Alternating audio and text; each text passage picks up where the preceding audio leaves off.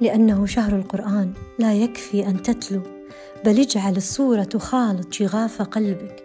ردد الأحد الصمد ردد بعمق استشعر كل حرف كل معنى. ابحث في مصحف هاتفك عن معاني الكلمات. خالط كل حرف بكل ذرة من جسدك. اجعله يختلط ليغمرك القرآن.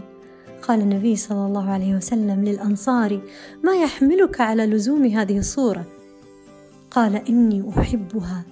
فقال حبك إياها أدخلك الجنة.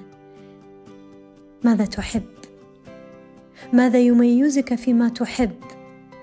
تذكر أنت مع من أحببت. رمضانكم كريم.